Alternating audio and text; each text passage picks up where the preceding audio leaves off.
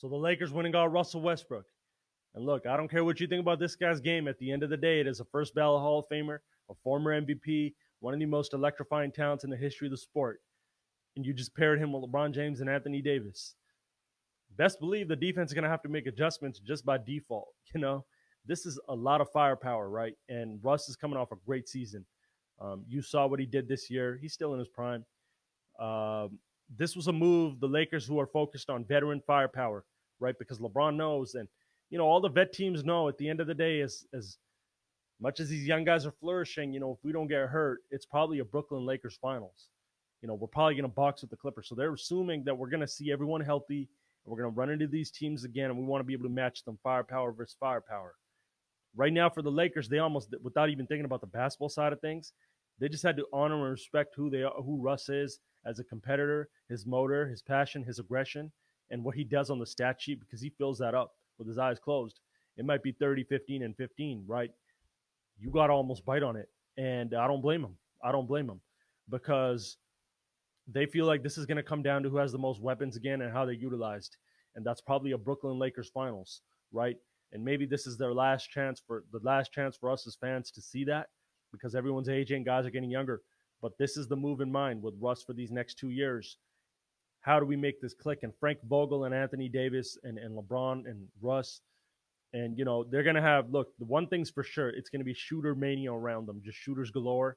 You're probably gonna see him go get Melo, bring him off that bench. They're going to have more vets come in, more firepower, and you know they want to. They don't want to run into a scenario like last year where AD goes down and it's LeBron by himself. You know they want to have a backup plan. Okay, now we got Russ, we got Melo, maybe you know whoever they go get. Um, you know we got if if LeBron is out or if Russ is out, we still got a combo of the two, and then we got another you know group of vets off our bench.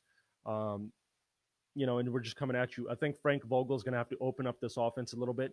Um, the Lakers have done a good job over the past few years being being able to play slow, being able to play fast, um, being able to play inside out, being able to play, you know, a variety of ways. And they're literally probably haven't even thought about the basketball side of things yet. Um, what I'm thinking, and and this is what I'm here to do is, and I'm just doing this right here, raw, basically as is. I think you almost have to because you're going to. The goal is to get the best version out of these guys, right? You're not bringing Russ here to not be a 24, 10, and 10 guy. You know, you don't have to specifically get triple doubles, but you want him to be himself. Anthony Davis, we need you to be yourself.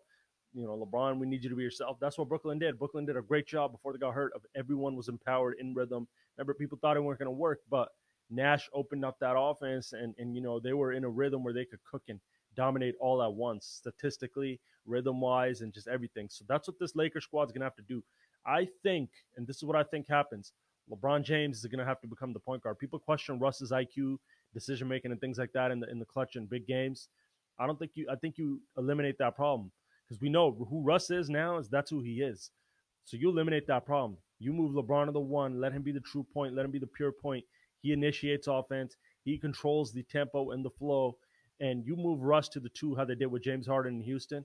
Let him focus on getting to the cup. Let him focus on filling up the stat sheet, pushing the tempo, pushing the ball, getting out in the open court, getting to the cup, getting to the line, and um, you know, being the guy that's really dominating and imposing his will on the game, scoring wise, uh, and and playmaking wise too. Because he, with that movement, when you have Russ in the wing, when you have AD coming from the low block, there's gonna be a lot of pick and roll options. There's gonna be a lot of pick and pop options with AD being able to step it out, right? Uh, it's going to be tricky for AD. Does he turn into Chris Bosh here? Because LeBron and, and, and Russ are similar to LeBron and Wade um, in the on the fact that they both need to paint to dominate. They're natural slashers. But I think LeBron James is smart enough to know that he's going to take this step back as a 37 year old, and you know he don't have to go be 27, seven and seven Bron. 27, 8, and 7 Bron. I don't know what I said there. But look, um, you know, he he he's going to be able to be a Magic Johnson type point guard. He's going to go be able to, um, you know, get Russ and AD as the as the lead offensive options, dominating the game, putting them in their spots. You know, again, LeBron is probably in the half court the best passer we've ever seen in the half court. Um, great in the open court. I don't know how they're going to do it. They're probably going to make a few adjustments and tweaks to their offense. They're going to have shooters around this. You're going to be able to play inside out and drive kick. Um, and you're going to go defend hard. These guys are all competitors. Uh, Bron knows vets still at the end of the day in his mind won this league and they compete when it's time to compete. You saw Blake Griffin all of a sudden emerge on the Nets. Well, that was a motivation thing. Russ's motivation in this situation at LA at home with Bron, with AD, in a chance to win championships and silence a lot of people is going to be more motivated than ever. He's going to be more focused on making the right play and playing the right way than ever. Okay. And with this group right here, they got to figure out how you do it. I think you move LeBron to the one, let Russ play the two, and let Anthony Davis eat off of what Russ does, but also dominate the game from the low post, from the perimeter, and put teams in a in a shuffle. Right, like you are really going to have a scenario if this clicks, teams are going to have to make adjustments. Um, too much firepower, right? Uh, shooting might be their weakness, you might say, but hey, let's see who they're surrounded with. They're just getting started right now, the Lakers.